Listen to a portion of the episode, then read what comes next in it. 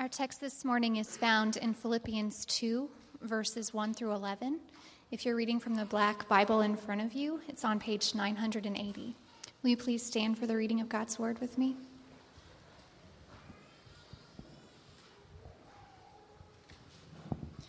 So, if there is any encouragement in Christ, any comfort from love, any participation in the Spirit, any affection and sympathy, complete my joy by being of the same mind, having the same love, being in full accord and of one mind.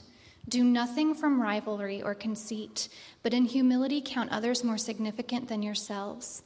Let each of you look not only to his own interests, but also to the interests of others. Have this mind among yourselves, which is yours in Christ Jesus, who, though he was in the form of God, did not count equality with God a thing to be grasped, but made himself nothing, taking the form of a servant, being born in the likeness of men. And being found in human form, he humbled himself by becoming obedient to the point of death, even death on a cross.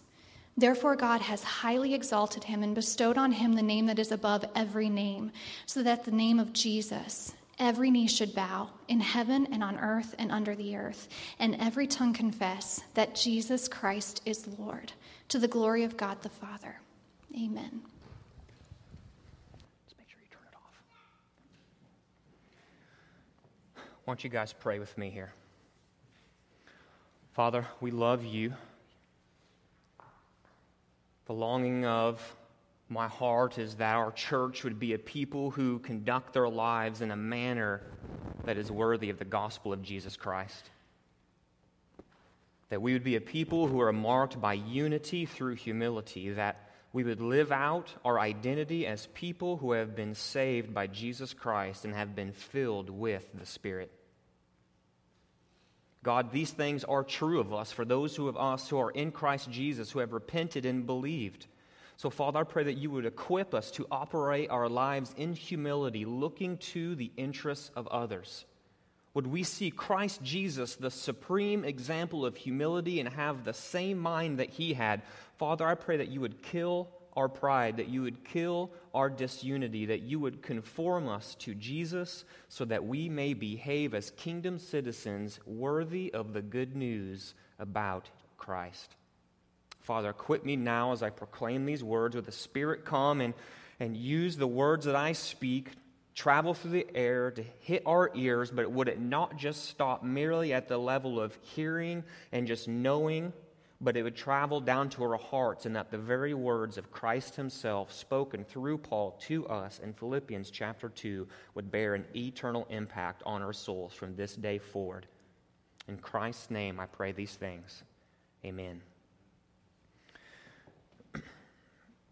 It's Memorial Day, and so Tom asked a little bit earlier um, those of us who served in the military, there was a, handful of us. He was one. I know I've, I've, served in the military. I know another brother back there, and I think someone else up here raised their hand. So um, this may not be an illustration that's good, but um, most times, in most ways, what we experience in the military can be played out in other areas. But um, I was a non commissioned officer in the military, uh, um, an NCO, and as an NCO, there's a level of leadership there. And as you just enter in as a private in the, in the, army and you start making your way up, you're just bumping into people with various leadership styles and the way they lead and what they say and how they act and the motives behind what they say and the motives behind what they act. And so it doesn't take very long before you, you are just interacting with people in the military that you quickly can divide people into two categories. You get these guys who are leaders who are basically out for themselves, where they, they operate to get something for them, and it's basically it's my way or the highway. I'm the leader. I'm going to sit back. You just go forward and you do what you what you need to do. You just do it because I have authority to tell you what to do. And then you realize there's another category of leaders, of guys who are serving in a way where they're leading, but they're leading through humility. They're, they're leading as a way of serving. And when we come to Philippians, what we, what we see is the language that Paul uses specifically in verses 3 and 4, where there are people operating out of selfish ambition. There's people operating out of rivalry, out of conceit, out of pride, out of looking only to their own interests. I could see that in the military sometimes, right? So the bad thing was In the military, though, just because someone is leading in a way you don't like, maybe they're leading out of selfish ambition, conceit, or self interest, you can't just really say, Well, I'm not going to listen to you, because you don't really have that option um, in the military to tell someone with higher rank, I'm not going to do what you just told me to do. Um, but when you step out of the realm of the military and you just come into just that daily ebb and flow of relationships within the church, within the family, within your community groups, there is opportunity for disunity. And what Paul is going to be addressing here today as he takes us through Philippians chapter 2, verses 1 through 11, as he's going to address an internal issue that is happening amongst the Philippian believers. Those Christians who were at Philippi, there was something going on in their midst. There were people apparently operating out of selfish ambition, people who were operating out of conceit, out of excessive pride thinking of themselves more highly than they ought to think. They were looking only to their own interests. And Paul is going to come and press on these believers that that kind of manner of life, that kind of conduct of life, is not to be had by people who are marked out by the gospel of Jesus Christ.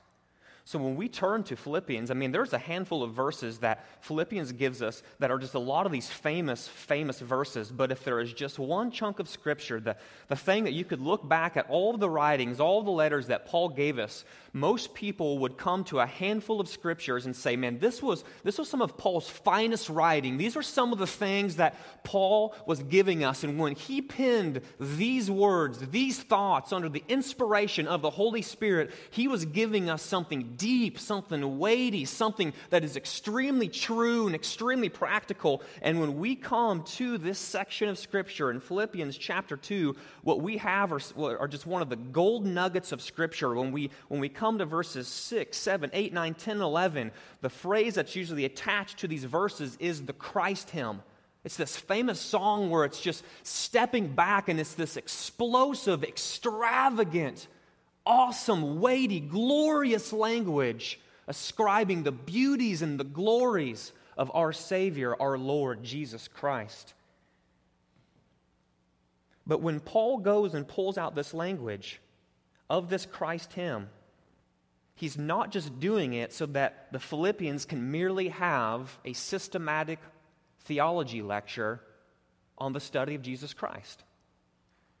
I've said it again. What Paul is continually doing as he approaches the Philippians and interacts with the Philippians is he's doing this. He's giving them beefy, weighty, deep theology, and he doesn't expect them just to couch it in the cerebral. Their robust theology is meant to be rubber on the road that just practically engages them in the everyday of life. And that is exactly, again, what he's doing here. He's going to point to Christ. He's going to show that Christ is an example. An example of what? An example of humility. See, when we get down to verses 1 through 11 of Philippians chapter 2, Paul is still operating under the mindset of what we touched on last week. Philippians 1, verse 27 says this Only let your manner of life be worthy of the gospel of Christ. And we said that word there in the original that gives us this translation, let your manner of life, can also be translated as behave as citizens. Only behave as citizens. Let your heavenly citizenship which is true because you have salvation with God the Father, express itself in a way that shows because I am a gospel citizen, my actions show and go forth and give forth gospel action. He's saying there is a certain way that we ought to live and conduct our lives that will outwardly express through action what is true of us inwardly, that the gospel of Jesus Christ has been applied to our hearts. And that main exhortation of verse 27 of chapter 1 is the big overarching umbrella that carries all of the thoughts forward all the way into through chapter 2. And so there's nothing different about what we look today. This is just another way that Paul is pressing forward for us. Listen, do you want to know how to conduct your life in a manner that is worthy of the gospel of Jesus? And hopefully our answer is yes. And then Paul says, look no further. Here's another point. Last week it was this. If you want to live as a heavenly citizen, expressing your citizenship in the world in which you live, one thing is this you stand firm in unity. When gospel opposition comes against you, you stand firm in unity. When people who are decidedly against you only for the reason because that you represent Jesus and you talk about Jesus and you share and you show and you're winsome for Jesus, we are to stand united in this thing. And then he turns the corner and goes, Here's point number two. Do you want to know another way that you can conduct your life in a manner that is worthy of the gospel? It's this. He says, You're going to, you need to stand united. He's recircling around to that idea of unity. That first point of citizenship behavior that is worthy of the gospel was this you need to stand firm in unity from outside forces creeping in on the church. But this exhortation to stand firm in unity is an exhortation that is internal. He's looking to the people that make up the body of the church. It'd be like if Paul were standing here, he wouldn't be talking about those people outside these four walls, but he'd be looking at you guys in the eyes saying, Listen, among you there is discord. Among you there is disunity. Among you there are people operating with hearts of pride, operating with hearts of selfish ambition, with conceit. You only give two rips about yourself. And he says that is not to be. Pride gives birth to disunity. And we are not, as gospel citizens, to live our lives in this way. We are to be marked by humility. And through humility, we will have unity within the body of Christ. Now, that's a big thing. And then he's going to turn around and basically say this Well, how do you do that? Who's our example? Who, who's actually even lived their life in this way? And that's where he turns in verses 5 through 11 and says, You need to look to Jesus Christ because Jesus is the supreme example of humility. So this morning, we're going to see that heavenly citizens are marked by unity through humility, which is ultimately modeled by Jesus. Paul's going to say that you need to be united. That's verses 1 and 2. Then, once he says you need to be united, he's going to turn around and he's going to exhort them to be humble. That's verses 3 and 4. And then he's going to set for them Jesus Christ, and he's going to exhort them to look to Jesus. He is the supreme example of humility. And then he breaks down how Christ modeled humility for us in that Christ hymn, that famous, awesome, weighty, deep chunk of Scripture, verses 5 through 11. So as we turn our attention, let's look to verses 1 and 2 of Philippians chapter 2. Paul says this So if there is any encouragement in Christ, any comfort from love, any participation in the Spirit, any affection and sympathy, complete my joy by being of the same mind, having the same love, being in full accord, and of one mind. So, with the beginning of Philippians chapter 2, Paul turns his attention to another topic at hand in the Philippian church. He's still operating under that larger umbrella of conduct that is worthy of the gospel, but now he's turning his attention to internal matters. Last week we saw that Paul was calling the Philippian believers to stand firm in unity because of gospel opposition from the outside creeping in on the church. But now Paul is turning his attention to unity and he's calling for unity that is internal among the believers. And the first thing that Paul is going to do is call the Philippian believers to be united. And the call for unity revolves around one central phrase. So when you're looking at verses 1 and verses 2, there are just a bunch of phrases, just short little phrases, just built up on top of each other. If you can imagine Legos in your mind, and you grab a whole bunch of Legos and you just start building them, these little, these little things, you just start going one on top of the other, on top of the other, on top of the other. They're short, they're sweet, they're little, but what Paul is doing is he's building up a big argument and right smack dab in the middle of all of these little short, brief exhortations that we find in verse 1 and verse 2. There's just this little phrase tucked right in the middle, and it's this complete my joy. Complete my joy. That is the center, that's the gravity of everything that's going on inside verses 1 and 2. The call for unity revolves around the phrase, complete my joy. You've got those four statements beforehand.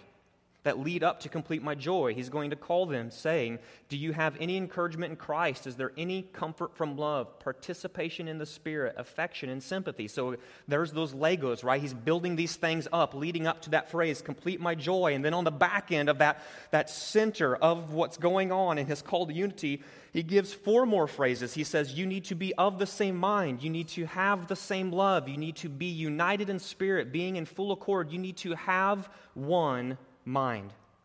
See, the basis for Paul's appeal to unity is found in Philippians 2, verse 1. Paul stacks up four emphatic exhortations appealing to various objective realities that have occurred in their Christian life. These four statements are the ground for Paul's appeal. See, Paul is making appeal to them. He's saying to them, listen, you need to be united. Unity amongst the brothers and sisters in Christ is conduct worthy of the gospel. And then he turns around and says, We're not merely to be united for united's sake. It's, it's not like Santa Claus, just be good for goodness sake. No, there is an objective reality. There are things that are true of you because you are a heavenly citizen, you are a citizen of the kingdom of Christ. And because that is true, that becomes the very ground for the reason why I'm telling you, you must be united. So Paul turns and he gives these four, four exhortations. And the way that he is wording these is not in such a way where he's calling into question whether these things are true. Because if you just read verse 1, notice what it says there. He says, So if there is any encouragement in Christ, and you could almost get the sense of, like, is he questioning this? Is there any encouragement in Christ? I don't know. Maybe, I guess, figure it out. He's, he's not saying that. The sense of what he's saying in these statements when he says, if there is any encouragement in Christ, it's more along the lines of this. If you have any encouragement in Christ, as is indeed the case, then you need to think this way. If you have any comfort from love, as indeed you do, think this way. If you have any participation in the Spirit, which you do, if you have any affection and sympathy, which you do, you need to think this way. So he's not calling into question so much the sense of, I don't know if these things are true, please figure them out. But what he's doing is he's expressing himself in such a way, giving this fourfold exhortation to the Philippian believers so that they can hear these things and go, Yeah, yeah, these things are true of me. Yes, I do have encouragement in Christ. Yes, I have been saved. Jesus Christ has saved me, and I do find comfort in this. I have encouragement in Christ. Yes, indeed, I do have comfort from love. It can also be translated consolation from Christ's love. Paul is again pressing home the reality of Christ's love that they've experienced in their salvation. So notice he puts before them Jesus Christ and says, Listen, you have comfort to your soul because you have Jesus Christ. Jesus Christ saved you. And not only that, he is the consolation of your soul because Christ's love has come to you. Then he turns to the person of the Holy Spirit. and He says, This, listen, is there any participation in the Spirit? Yes, indeed, there is participation in the Spirit. Paul's appealing to the gift of the Holy Spirit and the Philippians' knowledge of his indwelling and activity.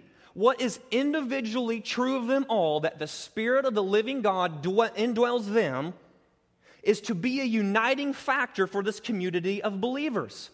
What they're meant to do is look around and go, okay, so, so what you're telling me is you have Jesus Christ. Jesus Christ saved you. Yes. Well, Jesus Christ saved me. Well, that's good. Do you have the Holy Spirit living within you? Yes. Well, I have the Holy Spirit living within me. Well, that's good. And so, see, Paul's building a case. He's building his ground saying, if this is individually true of you, Christ has saved you. If this is individually true of you, the Holy Spirit indwells you. He's heading towards that place where he's going to go, good. See, because this is true, there should be no ounce of disunity among you at all. He caps this off with that last phrase if any of you have affection, sympathy, or it can be translated tender mercy and compassion, as is true, as is indeed the case, then you are to think this way. Paul is calling to mind the tender mercy and compassion of Christ, which they experienced in their salvation the Philippian believers can say, We all have received these things, Paul. they could step back and go, okay, Paul has just challenged me in a fourfold way. In every way, their answer would be true. Yes, I have encouragement in Christ. True. I've experienced Christ's love. True. I have participation in the Spirit. True. I have affection and sympathy. And then Paul goes, Good. That's what I was hoping you'd say. And so then he turns around and he, like a door swings on its hinge, we come to that little phrase, complete my joy. And what Paul is going to do is go, Good. So you will complete my joy. My joy will be complete since you are holding to what I am expressing as true of you, then you ought to react in this way. You ought to think in this way. You ought to live out your life in this way. Because these things are true, the Philippians are to respond with unity. And that's exactly what we get him calling us to in Philippians 2, verse 2. Complete my joy. Respond in this way. Be of the same mind. Have the same love. Be in full accord, be of one mind. They are to agree with each other. And this isn't merely intellectual, but more of a posture of heart. See, so when Paul comes to that idea where he says, Listen, well, you will complete my joy. When I see you living out in this way, the cup of my heart will come to full, will come to brimming. I will be made full when you see, when I see you living out in this way, you need to have the same mind. I want you to agree with each other. And he's not merely pressing just some sort of intellectual assent to some doctrine. What he's doing is saying, you need to have this posture of heart. If the fourfold things that I just said in verse 1 are true, then the way that you react rightly is to go, these four things, which I know to be true here, are to go from here down to here, and it is to become the very posture of my heart, and I am to live out my life in a way that rightly accords with what I'm holding true here, because what I'm holding true here comes from here. Verse 1 is the grounds, verse 2 is the action. They're to have the same love. They are to turn their attention from themselves to others. This is the right reaction to them having comfort from Christ's love. They're to be in full accord. They're to be united in spirit. They are to be marked by a, a, community spirit of unity. They're to be a people where people, if they were to walk into their midst, the Philippian believers, outsiders, new believers, someone traveling through town, someone who doesn't know Jesus Christ as their Lord and Savior, were to come in, there to, there's to be such a winsome aroma of Christ in their midst that is leading to unity where people will go, man, these people are different. Like he doesn't think the same way that he does. He votes this way, but he, she votes that way. He spends his money like this. She spends his money like this. But there's something, there's a tie that is binding. There is, an, there is a spirit of unity that is floating through all of them because they're all believers in Jesus Christ. That is the one common thread that unites them all. And then Paul turns around and he gives um, basically the exact same thing he said at the beginning. You're to be of one mind. You're to be united in purpose. They are to be so gospel oriented that as they relate to each other and care for one another, it becomes this, this winsome, aromatic. Man, people just come in and they just, they waft, they breathe in, they see, they think, they breathe, they feel Jesus Christ in their midst. He says that's the way that you need to be united. You need to be marked out in this way. Because if the Philippians respond to Paul's fourfold exhortation, they will complete his joy. See, the means by which Paul's joy will be made full is by the Philippians agreeing with each other, having the same love, being united in spirit and purpose. They aren't merely to respond to Paul's call for unity through humility because it will bring him some joy. See, what he's not saying is this like, listen, guys, please. Like, he's not groveling on his knees in Rome in that Roman prison cell going, don't you guys love me? I planted the churches. Please bring me a little ounce of joy. It's getting pretty dark around here. So, what he's not saying is respond this way, letting the response this way rest on the foundation of just merely bringing me joy. But what he's turning to them and saying is this when you respond in unity amongst each other, rooted in this fourfold exhortation of salvation, of love, of participation in the Spirit and affection and the sympathy, when I look in on you, seeing you live out your life in this way, it brings me joy. It'd be no different than me standing up here as your pastor and saying, My joy will be made complete when I see you live in such a way that images Jesus. So, like when one of you guys come up to me and go, Man, you know what? The Word of God has really been it's really been poking my heart. It's really been pricking my heart this week. And it led me to go share the gospel with somebody. Like, what I don't do is go, good grief, man. You're living out the scriptures? That's horrible. Like, I don't do that. Like, I can adopt Paul's language here go, man, complete my joy. See, what you don't do is go and share the gospel this week because Pastor John wants to be made happy. No, you complete my joy when I step back as a person, as a shepherd for this flock of believers and go, man, God, my joy, my cup, the cup of joy is brimming to full. Why? Because I see them living out Jesus Christ. And that's exactly what Paul is saying here. Chapter 2, verse 1 is the reason why they are to put off the strife and the self interest that is pervasive among them. But for Paul, this doesn't negate the fact that seeing his friends live in unity through humility will bring him joy. So Paul turns and he just looks right at them and goes, Do you want to know another way that you can conduct man, your manner of life in a way that is worthy of the gospel? It is this internally amongst you, from brother to sister, sister to brother, brothers and sisters in Jesus Christ, believer to believer, to believer to believer, to pastor to believer, deacon to believer, just this big web of unity. That's what you need to be marked by. You need to be united. So then he turns the corner, though, and he doesn't just leave it up for grabs. Be united how? Like, through what means? Like, be united if we all give like the same dollar amount in the offering plate? Be united because we're all singing the same song before the preaching happens? Be united because we all wear Delta shirts to work on Mondays every other week? Like, how, how are we supposed to be united? And see, this is the beauty of Scripture because the Scripture doesn't leave us guessing in this. The scripture comes, and Paul, under the inspiration of the Spirit, presses before the believers and goes, You need to be united through humility. This is the path of true unity. Humility is the foundation upon which hu- unity in the church rests. So now that Paul has encouraged the Philippians towards unity, the question becomes how? How do the Philippians live out this unity? And without missing a beat, Paul goes straight to the answer the Philippians are to express their unity through humility.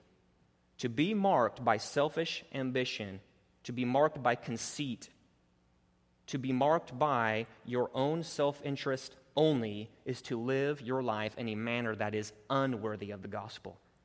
These are actions rooted in pride that inevitably give birth to disunity.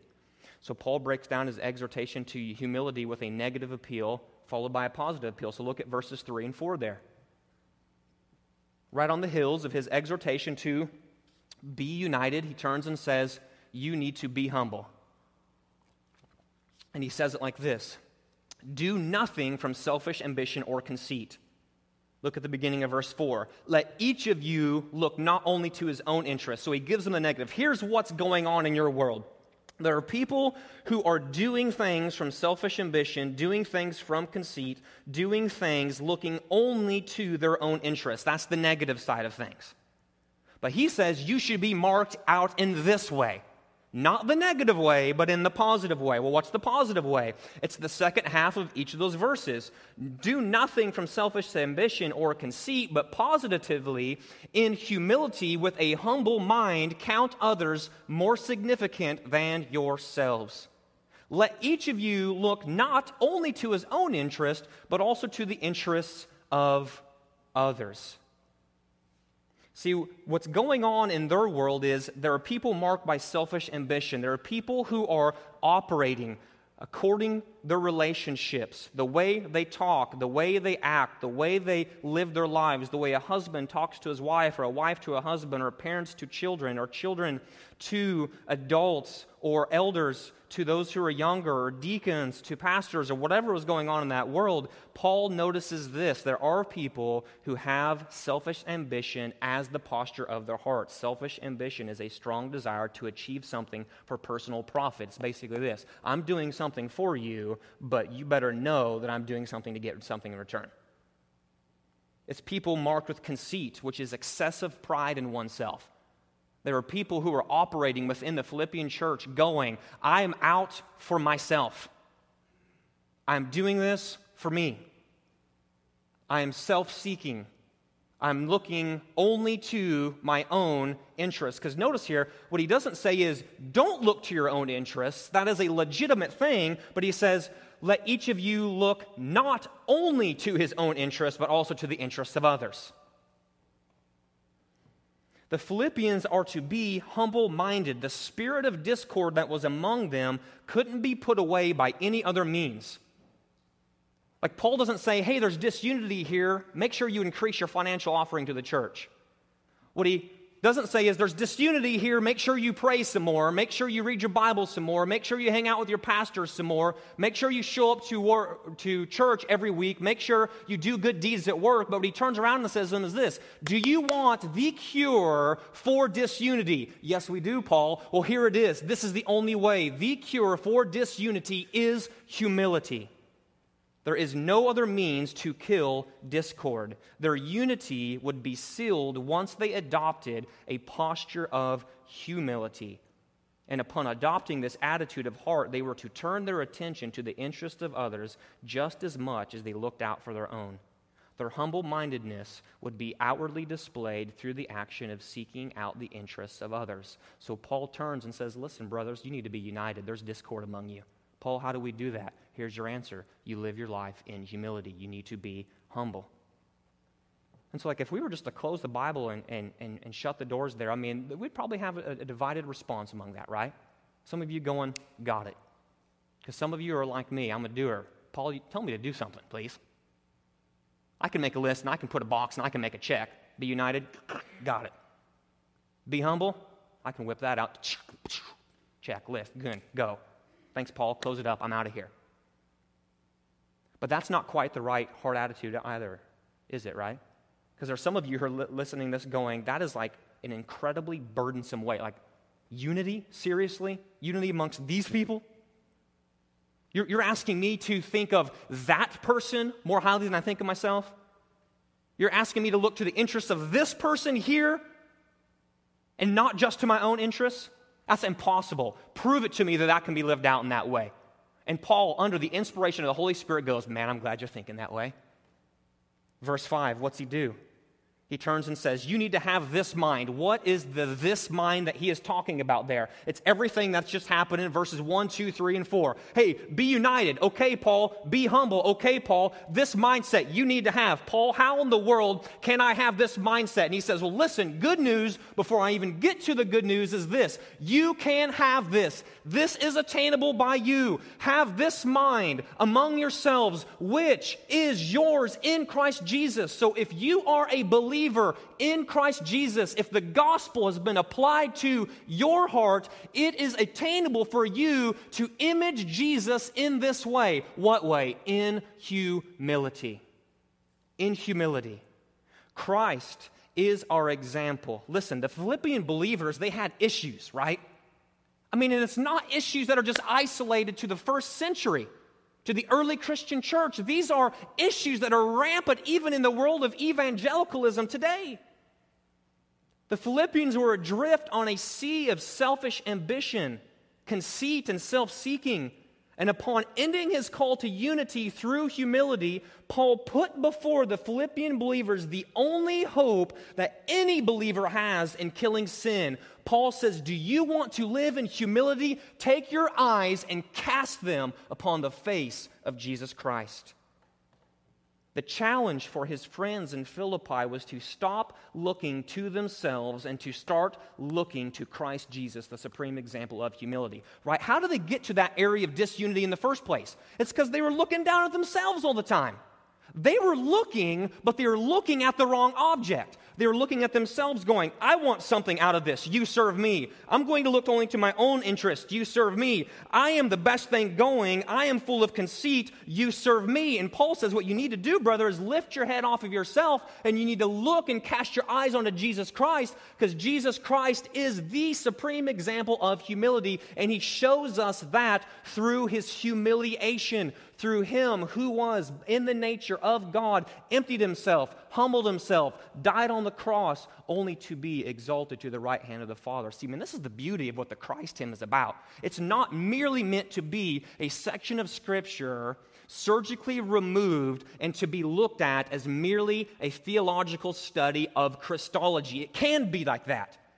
But Paul, what he does is he grabs this anchor of the soul, this deep, heavenly, glorious truth, and he grabs it and he plants it in reality. And he says, This, you want to live like Jesus? You have hope. You can. You can live like Christ. If you are Christ and the Spirit lives within you and you have encouragement and comfort because you are a believer in Jesus, cast your gaze not to yourself, but to Jesus Christ. See, listen, this is how the Christ hymn breaks down. Look at verses 6 and 7 there. So Paul exhorts his friends, have this mind among yourselves, which is yours in Christ Jesus. In verses 6 and 7, what he does is he shows them, as God, Christ emptied himself. He, though he was in the form of God, did not count equality with God a thing to be grasped. But what did he do? He emptied himself by taking the form of a servant, being born in the likeness of men. Then what did he do? He turned, and as man, he humbled himself and being found in human form, he humbled himself by becoming obedient to the point of death, even death on a cross.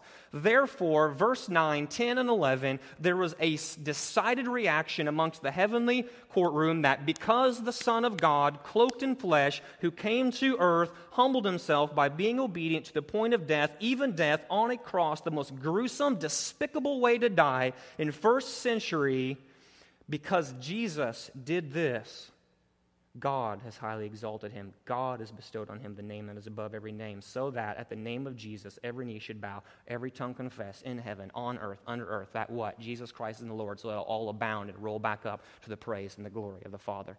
See, Christ is our example. Christ is our power that defeats the heart attitude of pride and disunity. See, Christ was marked with true humility. That's what verses 6 through 8 show us. But what are verses 9 through 11 about? right? What you have is a sharp contrast where the humiliation of Jesus Christ is slammed decidedly against the exaltation of Jesus Christ. And so, what are we to make of verses 9, 10, and 11? Yes, I see that by nature, he, he, by being in very nature God, that he emptied himself taking on the form of a servant, being born in the likeness of men, being found in human form, humbling himself to the point of death. But what is the point of verses 9, 10, 11, the exaltation of Jesus? And it is this God was pleased with his humility and proved it with the exaltation of Christ. Do you want to know? If humility, the way Jesus models humility, is a pleasing way to do humility in the eyes of God. All you have to do is look at Philippians chapter 2, verses 9 10 and 11. Do you want to know if the way Christ humbled himself was, in a, was, a sat, was a sacrifice that was worthy and pleasing to God? All you have to do is look at verses 9 10 11. It's God. It's his clarion call. It's God walking through the doors, banging cymbals, blowing a trumpet. It's a ticker tape parade. It's the red flag waving. It's him blowing the whistle and marching down the aisle, going, Hey, listen up. If you want to know if I'm satisfied in the way Jesus Christ lived his life in this way, modeling humility for us, if you want to know that this is legit, all you have to do is look at the exaltation, the status to which I've lifted Christ because of the way that he lived his life in humility. And so then what that has mean for us is to go, okay, if Jesus modeled humility in this way, then it is worthy for me to model my life of humility in this way. The Philippians are challenged by Paul to look at the humiliation of Jesus Christ. And as they're reading this, because see, listen, the humility that Paul is calling for here, the humility of life, that Jesus called for here from the Gospels, this wasn't like, like this wasn't the latest craze going on in first century. To model your life in this way, operating with humility in the Roman Empire, first century AD, was looked upon as being weak, was looked upon as being not powerful, was looked upon as you can live your life in that way, but we're going to look down our nose upon you. You're a scum, you're a low, it's, it's too beneath some of the upper crust of people. And so Paul is punching that Christ hymn, that Christology, right into people's face and go, that is baloney. Because if it was good for Jesus Christ, if Jesus Christ lived his life in this way, and the proof that God was satisfied with this form of humility was that high exaltation of Jesus Christ, then you can rest assured that it is good for you to live out your life in this way. This was countercultural. Do you want to know how the world was turned upside down in first century AD? Is by people looking and operating their lives in such a way where it goes, Good grief, man, you are different. It's not different just because they're dressing different, doing different things. Their lives were markedly different because they are modeling themselves after Jesus Christ, specifically in this way. The Philippians are challenged by Paul to look to Christ, the supreme example of humility. So, how do we respond to this? How do, how do we respond? I mean, this is like a glorious chunk of Scripture. I mean, it's, it's weighty. I mean, there could be another two, at least, possibly three sermons just on Philippians 2, 5 through 11. But, like, how do we boil this down? I mean, there's just so much application floating around in here. What is a right response for us in regard to Paul's challenge to be united through humility by looking to the supreme example of humility, Jesus Christ? See, in Philippi, there were issues of disunity among the brethren.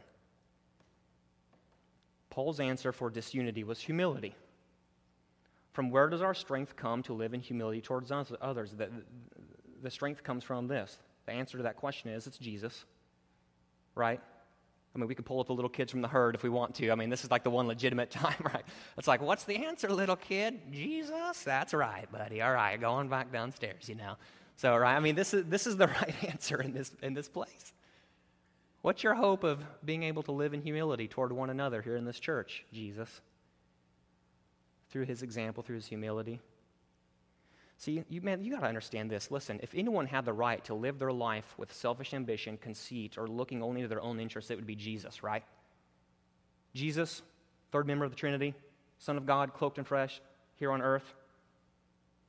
Right? He's the incarnate Son of God. He's the sovereign King. He's the most powerful prophet that's ever lived. He's the great high priest. He's the creator. He's the sustainer. He's the one making sure that you're not just folding over dead on yourself right now. He's sustaining you. He's sustaining the world. He's sustaining our solar system. He's sustaining the universe. He called it into creation with the speaking of his word. If there was one person who were ever to show up on earth here in this moment, walk through these doors and go, listen, I am going to achieve the high exaltation that is due me because I am God, à la verses 9, 10, and 11, but I'm going to do it through the avenue of saying, I have selfish ambition. I've got some things to accomplish. Do what I say.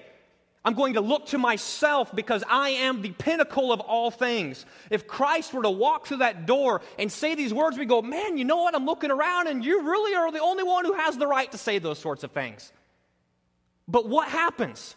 The exact opposite the one who had the right to say everything floats around me because I am the sovereign creator, sustainer, king of the universe, comes and says, I'm going to do the exact opposite of what I have the right to do. So this becomes a principle for us.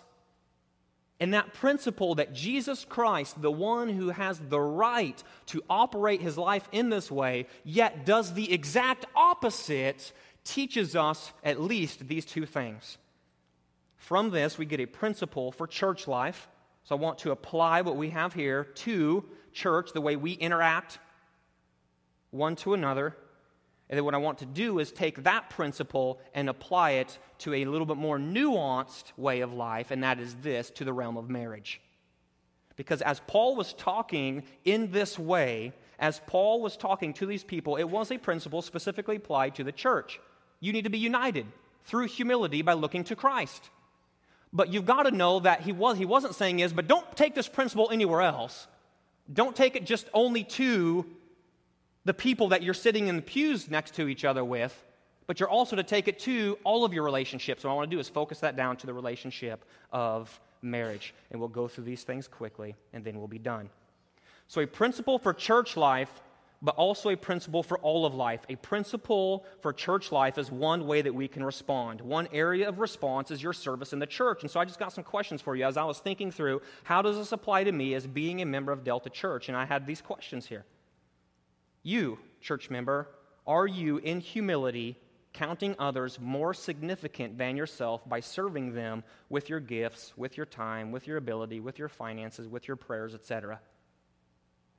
Because if we go back to Philippians 2, verse 1, there are things that are true of you that are just as much as true of me. You've been given the Spirit just as much as I've been given the Spirit, which means you've been given gifts of service, which means I've been given gifts of service. So, how are you interacting with one another in these ways? Are you in humility counting others more significant than yourself by serving them with your gifts, with your time, your ability, your finances, your prayer? In humility, do you look to the interests of others, or are you consumed with only your own interests?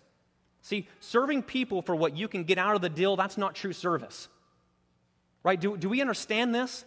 Like coming to the table and going, man, I'm going to serve, but if the posture of your heart is this, I'm only going to give of my time, resources, finances, prayer, gifts, abilities, all these things just so that I can get something in return, whether that's the praise and the accolades of men, whether that's somehow some sort of crazy thought that you can get like advancement in the church, that you can somehow be made more right with God the Father because you're doing these things, you are defeating the purpose of serving because you're serving out of pride, not serving out of humility. Serving people for what you can get out of the deal is not true service. It is ultimately self seeking rooted in pride.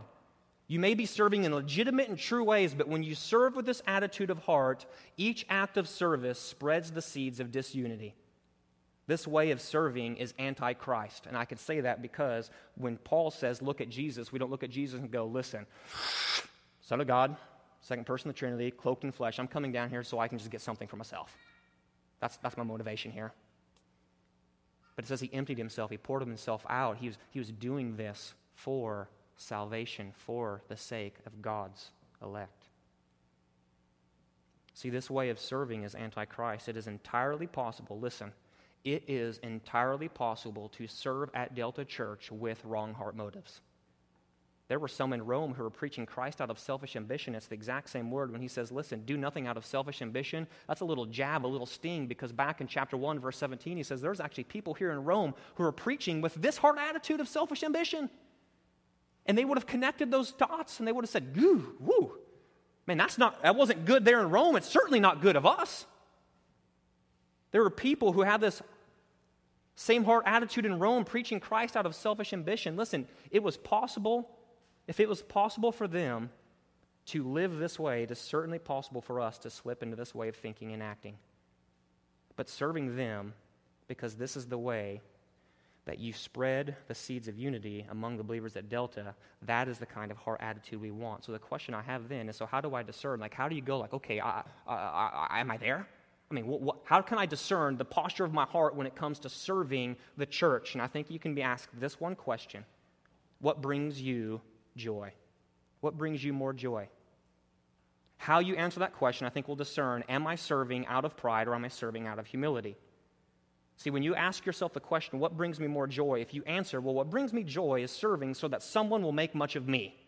It's like, well, the hard attitude there is probably pride. Right? This is the attitude that's marked by pride and disunity. But if you can say what brings me joy is when someone makes much of Christ, then this is an attitude marked by humility that leads to unity. Listen, it's like this, it's meant to be like this self giving cycle, right? So I come and go, man, because Christ saved me, because I have the Spirit, because Christ saved you, and because you have the Spirit, so I can look to my brother Tom here and I can say, Brother, I want to serve you. I want to serve you. And it brings me joy in humbling myself and serving you. And, and I'm excited by that. The cup of my heart is filled to the brim. And then he goes, Man, you know, I'm so, I'm so unworthy of that. I want to humble myself and serve that person. Not because I'm going to get something out of it, but because in my joy I'm serving you. Then that's so it becomes this big cycle where everyone's sort of pouring themselves out, outdoing one another in honor, outdoing one another in love, to where it's like, man, I want to serve you, and it brings me joy to serve you. And you go, man, I just received joy because I've just been served, and that makes me want to have joy in serving you. And it's like just all this pouring out and outdoing one another in love, and unity becomes the inevitable response of that. That's the question that you can ask. Listen, if Christ Jesus, who had the right to cling to his divinity, listen, if Christ Jesus, who had the right to cling to his divinity and did not do so, and is the same Christ Jesus that saved us and made us his own, what right do we have to do anything other than emulate his humility? Like, what right? Like, I mean, I'm willing to be challenged on this. Come to me. Like, what right do you have to go, you know what? Yeah, I'm a Christian. Yeah, I have the Spirit. Yeah, I've experienced the way Christ humbled himself and brought me to salvation, but I have every right to stand up and do the exact opposite of Jesus. That's what Paul's pressing before these brothers and sisters here. That's how it's challenged me, and that's how I challenge you. Secondly and lastly, here, we'll be done. not only is the principle of what we see here a principle for the church, but it's a principle for life. And what I want to do is to challenge us how we can respond in another way. And what I want to do is go, okay, within this bigger umbrella of the church, what I want to do is narrow it down to this realm of relationships, the realm of specifically marriage. See, when you're reading through Philippians chapter 2, verses 1 through 11, when you read verse 1, those four exhortations that are true of you are also true of your spouse. If both of you are believers in Jesus Christ, what is true of you, husband, is this that you do have encouragement in Christ. You do have comfort from Christ's love. You do have participation in the Spirit, and you do have tender mercy and compassion that are now yours because of Jesus. That is true of you. And what is just as equally as true is this your spouse, who, if they are also a believer, has also received encouragement in Christ, comfort from love, participation in the Spirit, and they have received the tender mercy and compassion of Jesus Christ. So, with that being said, it's basically everything I've just said regards to the church. Now we're just talking about the way you interact between husband and wife, wife to husband. So, how can there be disunity with this co heir of Christ? You, husband, as if you look at your wife and go, there is disunity between me and my wife, then the question I have for you is where's the area of pride that's operating in your heart? Because I think these are two correlating truths. If you have humility, humility will inevitably give birth to unity. If there's disunity in your marriage, I'm, what I'm challenging you is that we need to dig back the dirt and look at the foundation and go, there's a awesome, awesome, like 99.9% chance that the foundation of the disunity that is operating in your marriage is rooted on the foundation of pride. Somewhere, in some way, shape, or form, there is disunity in your life because you're building that disunity on the foundation of pride. See, Christ and the church is a covenant relationship. Marriage is the one earthly relationship that images the Christ church relationship. So, if the church is to be marked by unity through humility, how much more so are marriages? How do people know about the great relationship between Christ and the church? It's by looking at you as a husband and a wife, the way you interact with each other. The scriptures are complete with this. Go read Ephesians chapter 5. The one relationship God has set up on earth that screams if you look at me, you're looking at the relationship between Jesus Christ and the church. It is the marriage covenant between one man and one woman. So, if that is true, then everything we just said can be plugged onto the grid of your marriage and the way you interact, husband to wife, and the way you interact wife to husband. Where there is disunity within your marriage, I'm telling you, there is got to be some root of pride below the surface. So, the root of nearly all of your squabbles, the root of your miscommunications, the root of, well, he was saying and what she was saying, and well, her story was this and my story was that. The root of fights, the root of your cold shoulders, the root of your curt words, the root of your hurt feelings, the root of your unanswered prayers and on and on and on stems from a heart of selfish ambition. You're in that relationship trying to get something for you. It stems from a heart of conceit, excessive pride in yourself. Extends from a heart of you looking out only for your own interests, as not giving two rips about the interests of your other spouse. See, pride is the pregnant mother that can only give birth to disunity. Pride can never give birth to anything else. If there is disunity in your marriage, pride is in the mix somewhere. And this is why Paul's call to unity through humility is not a witch hunt in your spouse. It begins with you, right? The worst thing you can do, walk out of here and be like, well, Pastor John said. All right, stand there rubbing your hands. We've got some disunity in our marriage. Why don't you get yourself right? It's like, whoop. Like the person who says that is operating out of pride, man. You know, just look in the mirror, brother. You're saying that from a heart not of humility, right? So it's not a witch hunt. It's not go home and go disunity, fix yourself. It's no disunity. Christ help me to see in the mirror of scriptures where I'm operating out of pride. Listen, I'll say the same thing I just said a little while ago. If Christ Jesus, who had the right to cling to his divinity and did not do so, is the same Christ Jesus that saved you and saved your spouse and made you his own, brother and sister, what right do you have to do anything other than emulate his humility one to another? I mean, what right do you have? And I want to press on the husbands here real quick, and I'll be done. Listen, in that covenantal relationship, when we speak of covenantal relationships, there's the covenant between Christ and his church. And Paul, in the language he uses in Ephesians chapter 5, says this When you look at this true reality, Christ and the church, there is one relationship on earth that mirrors that. It is the husband as he relates to the wife. And Paul uses this terminology the way that Christ shows up in that analogy is the way that we see the husband, and the way that the church shows up in that analogy is the way we see our, our bride, our wife. So when we look at Ephesians chapter 5, and the pressure that I want to put back on you as husbands is this is if in that marriage covenant, in that relationship between the husband and the wife, if you are the one who's standing in the place, not as Jesus, because you're not Jesus, but as you stand in the place of the one in that relationship who is to image Jesus, how dare you enter into your marriage and operate from a heart of pride? I mean, how dare you? What right do you have to do that? Because if you are reading the scriptures and if you're soaking in the word, Philippians chapter 2, verses 5 through 11 come at you like a spotlight on a train and show you you are in sin, brother. What right do you have to do that?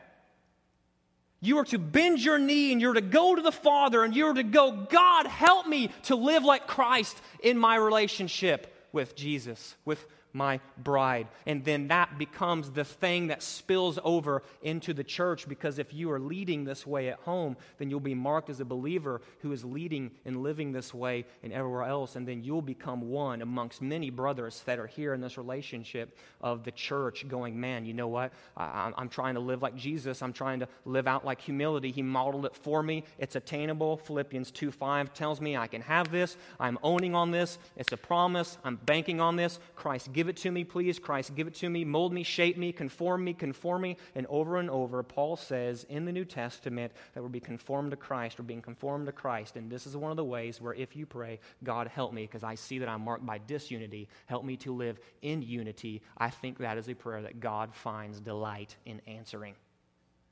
Don't walk out of these doors, husband, going, I see disunity in my marriage in whatever way, and then turn around to your wife and go, fix yourself. Don't do it model Christ, live out humility. Let me end with this. The divine remedy for all of this is given by Paul. You're to look to Christ, the supreme example of humility. That's your answer. That's your hope. Look to Jesus, lead like Jesus, press into the Spirit, and say, Father, help me to emulate Jesus in my relationship to my bride, in my relationship to the church, so that we may be a winsome people who exhibit unity through humility. Let's pray. Father, we love you. We truly do. You are our hope. You are salvation. And God, that last bit there, I mean, uh, if that was for anybody, it was for me, as people getting to hear me preach to myself right there. Because I can clearly look across the panorama of my, my years with my wife and go, man, I can see there's seasons and there's times where there was disunity, there was fights, there was miscommunications, there was just all kinds of just everything that were not to be marked by. And it's like basically it's always come back to me like going, me looking in my own heart going, yeah, man, I'm, I'm muffed that one, man. That was me living like anti-Christ, not living like Christ. So God, I pray for my brothers, the husbands that are here, those who desire to be husbands one day, that you would build this and root this within them. I pray for my sisters in Christ, the wives that are here, and those who desire to be wives someday, that they would also seek to live their lives in this way, and that we would all come together, and that we, as bo- brothers and sisters in Christ, would seek to live our lives in this way. Again, not rooting on works, but rooting ourselves in the grace of the Father. God, help us to do this. In Jesus' name, amen.